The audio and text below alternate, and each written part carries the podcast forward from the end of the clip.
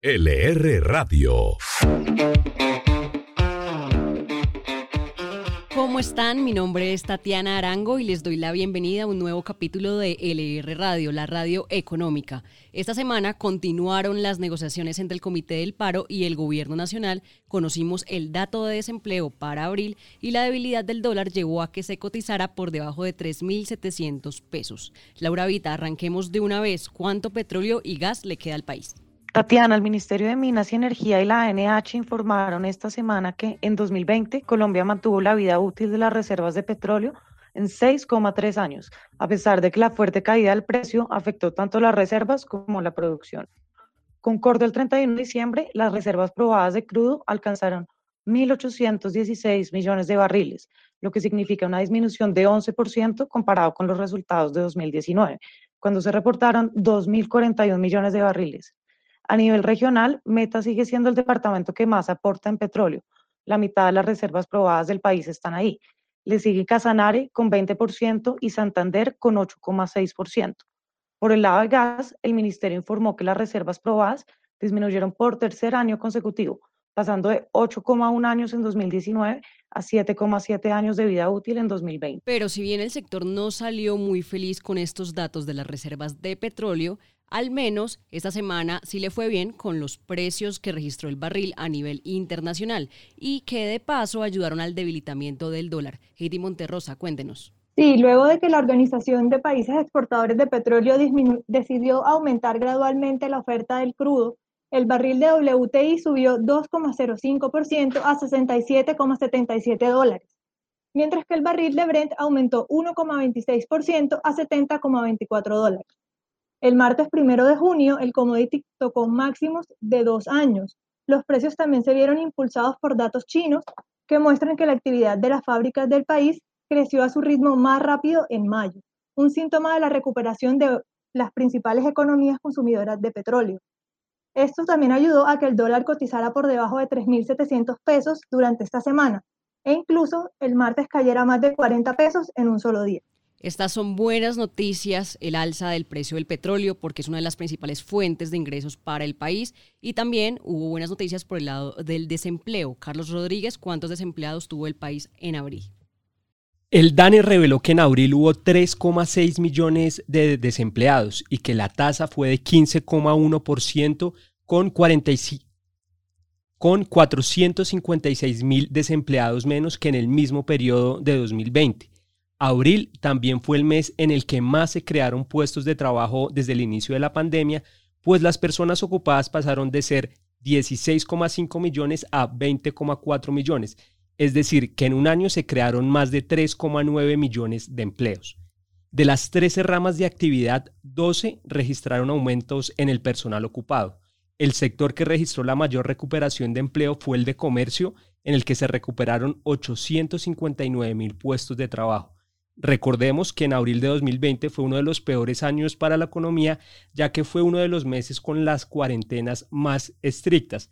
Y recordemos que hasta el momento este abril ha sido el mejor mes en el que le ha ido al empleo en lo que vamos de pandemia. Bueno, una recuperación en puestos de trabajo que se va a ver acompañada con la reactivación económica que están preparando las principales ciudades. Anótese esta fecha, 8 eh, de junio. El 8 de junio, ciudades como Medellín y Bogotá han anunciado ya prácticamente la normalización de sus actividades. El gobierno nacional ya dio a conocer ese decreto con el que se van a abrir varios sectores. Ya se conoció días pasados el plan de Bogotá y también cómo será la reactivación de la economía de Medellín, que como le decía recién, se planea para el día 8 de junio.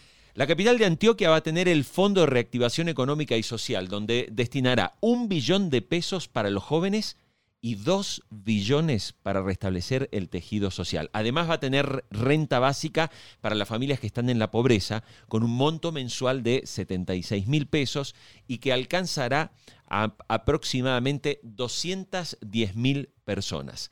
Así lo contó el alcalde de esa ciudad, Daniel Quintero.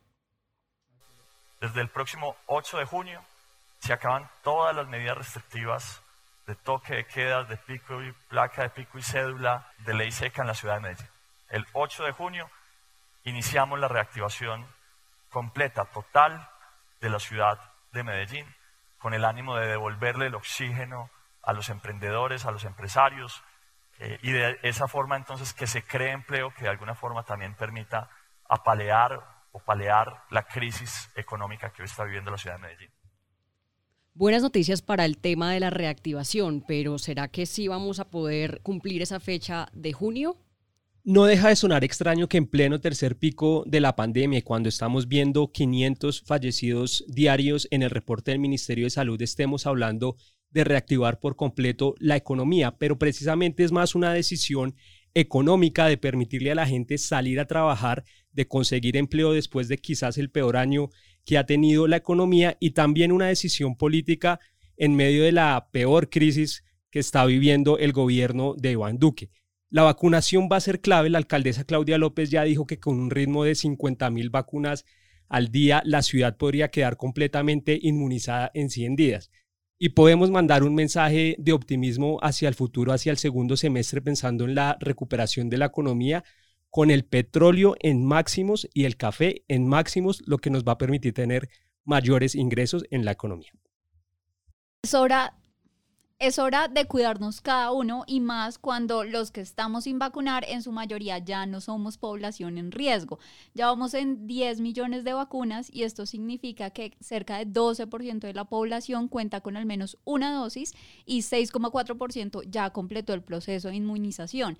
Y eso es fundamental. Las autoridades tienen que ver día a día cómo va ese proceso para mirar la reactivación. Ver, por ejemplo, que 75% de los adultos mayores de 80 años ya están muy inmunizado y que eso ya ha empezado a bajar las muertes de esta población. Por ejemplo, en marzo eh, las muertes de esta población eran 25% del total de los fallecidos, es decir, uno de cada cuatro. Y hoy, con el avance de esa vacunación, ya es 13% de las muertes registradas. Así que la tarea del resto es cuidarse y poner en práctica lo que hemos aprendido en más de un año y medio de pandemia. Evitemos aglomeraciones, tapabocas en reuniones sociales, lavado de manos. La enfermedad seguirá y hasta que se vuelva endémica pasará mucho tiempo. No podemos quedarnos esperando a que eso pase y que más gente muera de hambre porque no hay trabajo. Lo invito a hacer un ejercicio. Tome un vaso, póngale la mitad del agua y póngase ese vaso en la palma de su mano y mírelo. Eso es Colombia hoy.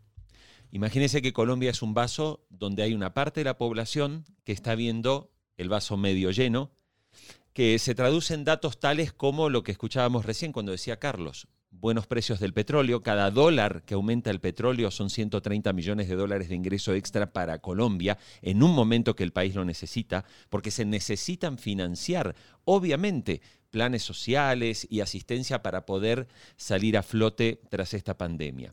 Hace apenas un año la tasa de desocupación, de desempleo era del 19,8%, hoy estamos en una tasa de desocupación del 15,1%. Falta mucho, eh, obviamente uno echa de menos esas tasas de 10% que se querían bajar, hoy son más altas, pero las cifras están siendo muy alentadoras. El plan de vacunación, como se dijo, evidentemente nos plantea que hacia el último trimestre del año, hacia el último trimestre del año, se puede considerar que Colombia va a estar ya prácticamente en lo que se llama de eh, inmunidad de rebaño.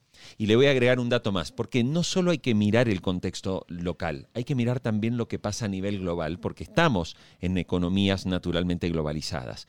Y lo que hay que ver es que en el último trimestre del año, países como Colombia, como Chile, como Perú, por ejemplo, esos tres países hoy muy atacados por sectores que quieren cambiar el modelo de desarrollo y crecimiento que experimentaron en los últimos años, son los tres países que tienen las mejores perspectivas de recuperación económica y de crecimiento.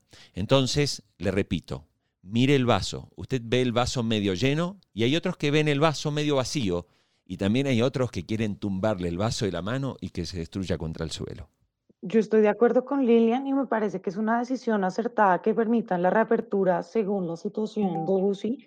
Y la realidad es que lo que hemos visto en el último mes nos ha mostrado que no se están respetando las medidas, entonces no tendría mucho sentido seguir eh, restringiendo la economía y que paguen justos por pecadores, porque en todo caso la gente está saliendo. Entonces creo que es mejor hacerlo de manera ordenada y como lo están planteando las autoridades. Eh, creo que solamente cabe agregar que para que se permita esta reactivación en las ciudades, es importante que las UCI estén por debajo de 85%. Y pues mientras no se llegue a ese, a ese límite, no, no, se va, pues no se va a permitir esta, estas reaperturas. De hecho, pues ya conocimos que en Bogotá, por ejemplo, el tema de restaurantes, de bares, todavía no, no va a estar, no va a estar en, en pleno funcionamiento, sino que se seguirá con todo ese tema de los domicilios. Y ya para finalizar, eh, me parece importante también agregar que es, un, es una decisión que es importante tomarla, sobre todo que ya habían unas estimaciones que señalaban que junto con las restricciones y el paro, eh, la, el PIB del segundo trimestre podría perder unos tres puntos porcentuales. Entonces, pues, si ya están incumpliendo las medidas, por lo menos que esta pérdida pues sea un poco menor si quitamos estas restricciones y pues nos mantenemos solamente con el paro. Todos están esperando a que el paro acabe para volver a la normalidad, pero hay que seguir en medio de todo lo que está pasando. Eh, yo creo que los cierres son insostenibles ya, o porque la economía no aguanta más, o porque es contradictorio en medio de, este paro. Entonces creo que hay que esperar a que el proceso de vacunación haga su efecto mientras eh, trabajamos todos por la reactivación. LR Radio, la primera radio digital de economía.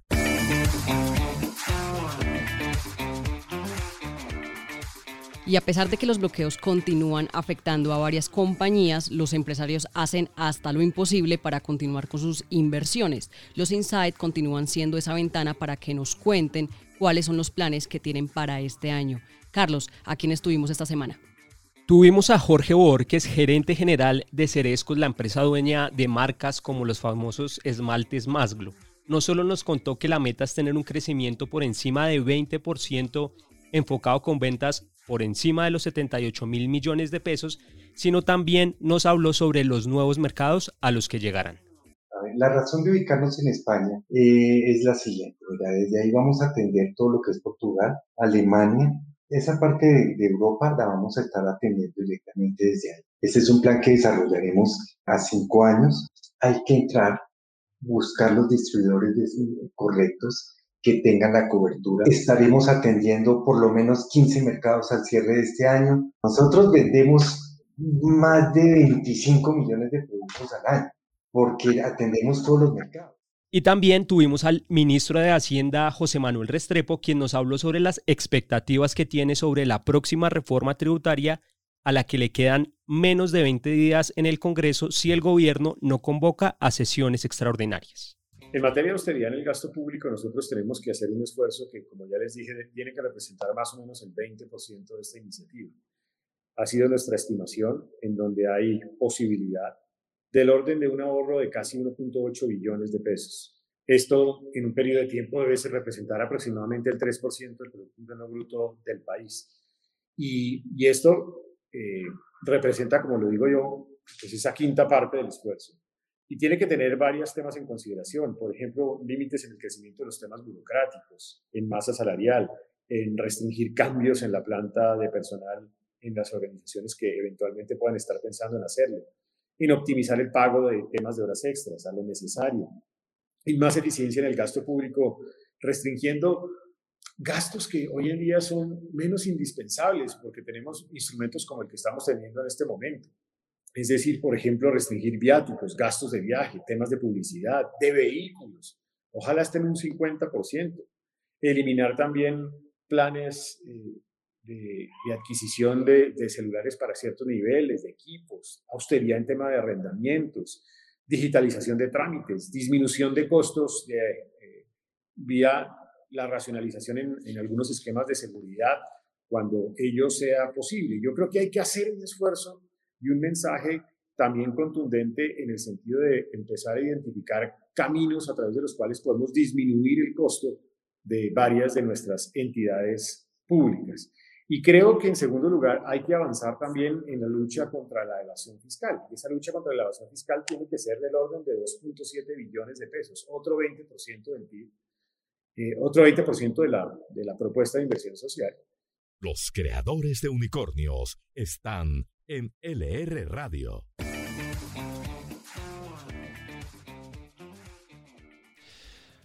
Como bien sabe, no solamente los grandes empresarios y los más exitosos están siempre presentes en LR Radio. En nuestra sección SOS Emprendedores, esas compañías jóvenes, esas compañías que empiezan con un gran sueño, con una ilusión de poder crecer y convertirse luego en grandes compañías, tienen su espacio para contar sus proyectos.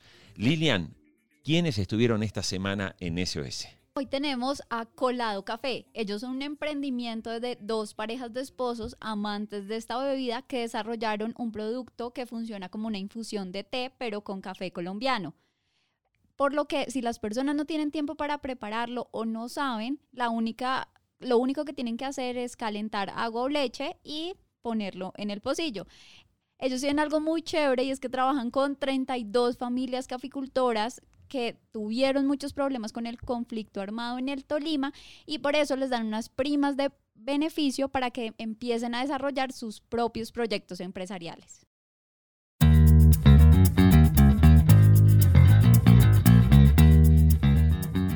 Y como hoy en LR Radio estamos hablando acerca de la reactivación económica y estamos viendo, o mejor dicho, vislumbrando un futuro un poco más brillante después de todo este tiempo que ha sido tan complicado, hoy les regalamos 10 canciones de esperanza.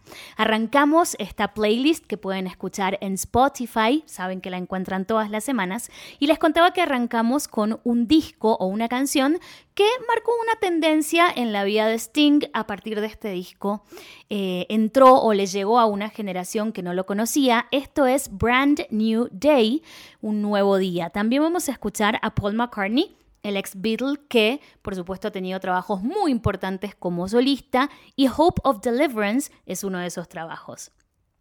Tenemos Everything is Gonna Be Alright, tenemos a Bruce Springsteen con Better Days, mi favorita, para que lo anoten, Johnny Nash con I Can See Clearly Now, una canción que habla de, bueno, las nubes ahora se han disipado, puedo ver con un poco más de claridad.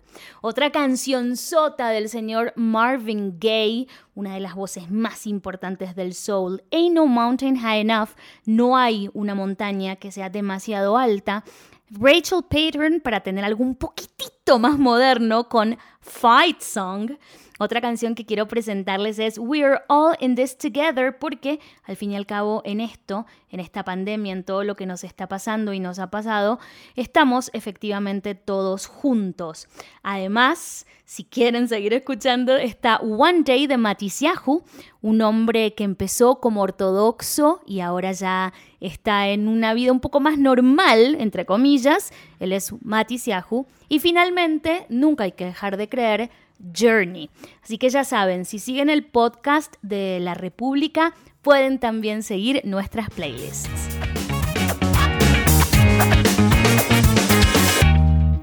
Hablamos el lenguaje de los triunfadores, LR Radio. Además de nuevas inversiones, los empresarios también están aprovechando este boom de turismo de vacunas que se ha empezado a dar las agencias de viaje tan golpeadas por la crisis han encontrado una nueva oportunidad. Heidi, cuéntenos. Según Anato, el gremio de las agencias de viaje se ha podido notar un crecimiento de 14% entre marzo y abril en las salidas de viajeros hacia Estados Unidos. Paula Cortés, quien es la presidenta de la asociación, afirmó que el sur de la Florida es el destino más popular, seguido de Nueva York, Texas y Atlanta. Las cifras muestran que abril en 95.500 viajeros salieron de Colombia hacia Estados Unidos, mientras que en marzo fueron cerca de 80.000. Además, estos datos muestran la reactivación, dado que en abril de 2019 se trasladaban a Estados Unidos 126.000 viajeros, pero en septiembre del año pasado apenas fueron 10.700 ya estamos en temporada de viajes y hablando de este tema, escuchemos al presidente de Avianca, Adrian Neuhauser, sobre los plazos para presentar en la Corte de Nueva York el programa de reorganización y la meta para salir de él. Estamos terminando el último últimos set, si quieres, de negociaciones que nos quedan de contratos grandes, las últimas definiciones de flota, financiamiento, del financiamiento de. Esperamos presentar un plan al, a la Corte dentro de los próximos 60 días, ojalá antes de eso. Y después tenemos, tenemos cerca de 75, entre 75 y 90 días de, de solicitar votos, apoyo y, buscar el, la confirmación del plan por parte de la gente. Desde que presentemos el plan hasta que salgamos, el, el, calendario debiera ser algo entre 75 y 90 días, ¿verdad? Eso significa que en algún momento en el último trimestre del año debiéramos estar ya saliendo. Una de las secciones más admiradas y más valoradas de los lectores de la República es Caja Fuerte, por la curiosidad de sus datos, por esos confidenciales empresarios. Ana María Sánchez nos trae lo más curioso de Caja Fuerte de los últimos días. Caja Fuerte. Los confidenciales que debes saber. ¿Tiene en su casa, en su oficina o heredó tal vez un botero? Bueno, si la respuesta es sí, esta noticia le interesa. Pues al parecer, en Bogotá y Medellín se están dando una vuelta unos buscadores de obras de arte de Estados Unidos, quienes andan con la intención de entablar conversaciones con quienes tengan una obra de nuestro artista colombiano para poder, por fin, hacer una exposición magistral que están buscando hacer desde hace cuatro años. Y pues no se ha podido porque depende de encontrar buenas y bastantes obras Botero.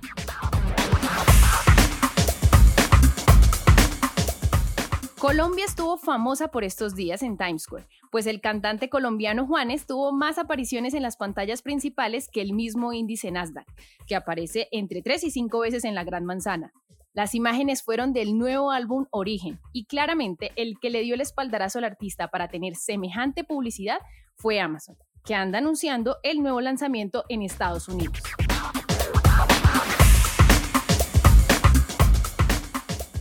La noticia deportiva, pero triste del momento, es que la Copa América ya no se va a hacer en Colombia. La decisión se tomó, pero se olvidaron de los fanáticos que ya estaban listos y de las empresas que habían invertido en publicidad para el evento. Así es, tanto Panini, que son los dueños de los álbumes de stickers, como Global Publish K, tuvieron que votar todo lo alusivo a la Copa América a la basura. Piezas publicitarias, objetos de decoración y accesorios que quedaron listos y alborotados.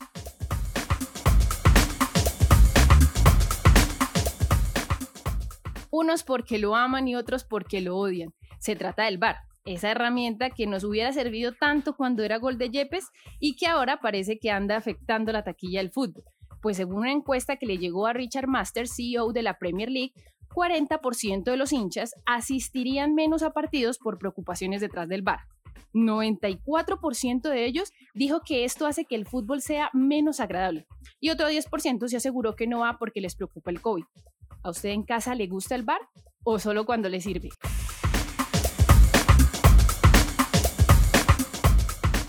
Seguimos con los temas deportivos y el turno ahora es para los Juegos Olímpicos Tokio 2021, que lleva aplazándose y aplazándose por culpa del coronavirus. Pues bien, se llegó la hora y la competencia mundial ya no tiene reversa.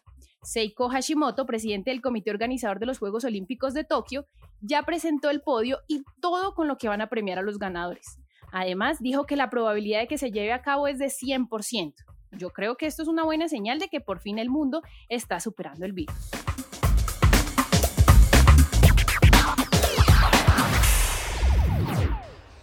Y como es habitual, ya sobre el cierre de cada episodio, vamos a darle paso a los indicadores de la semana que se viene. Tatiana. Para la próxima semana, los analistas proyectan que el dólar se ubique en un precio promedio de 3.620 pesos, mientras que el euro estaría a 4.420 pesos. Se prevé que el barril de petróleo WTI esté en un precio promedio de 70 dólares y el índice Colcap de la Bolsa de Valores de Colombia estará en 1.270 unidades.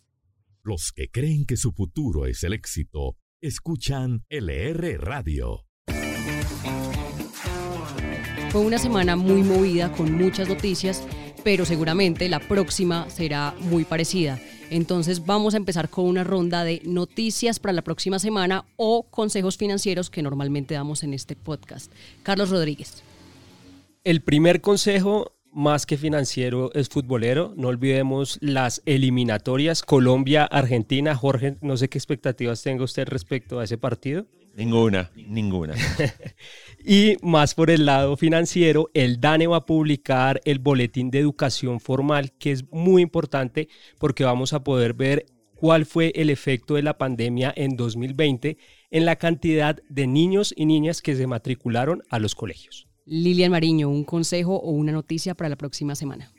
Bueno, como consejos destaco el libro de Aijin Este es un libro sobre la más, las más la más joven de las generaciones que hoy protestan en las calles. Estos son los menores de 26 años, más tolerantes a la diversidad, pero más solitarios que los millennials. El libro se llama iGene porque es una cifra, es un nombre similar al iPhone o smartphone.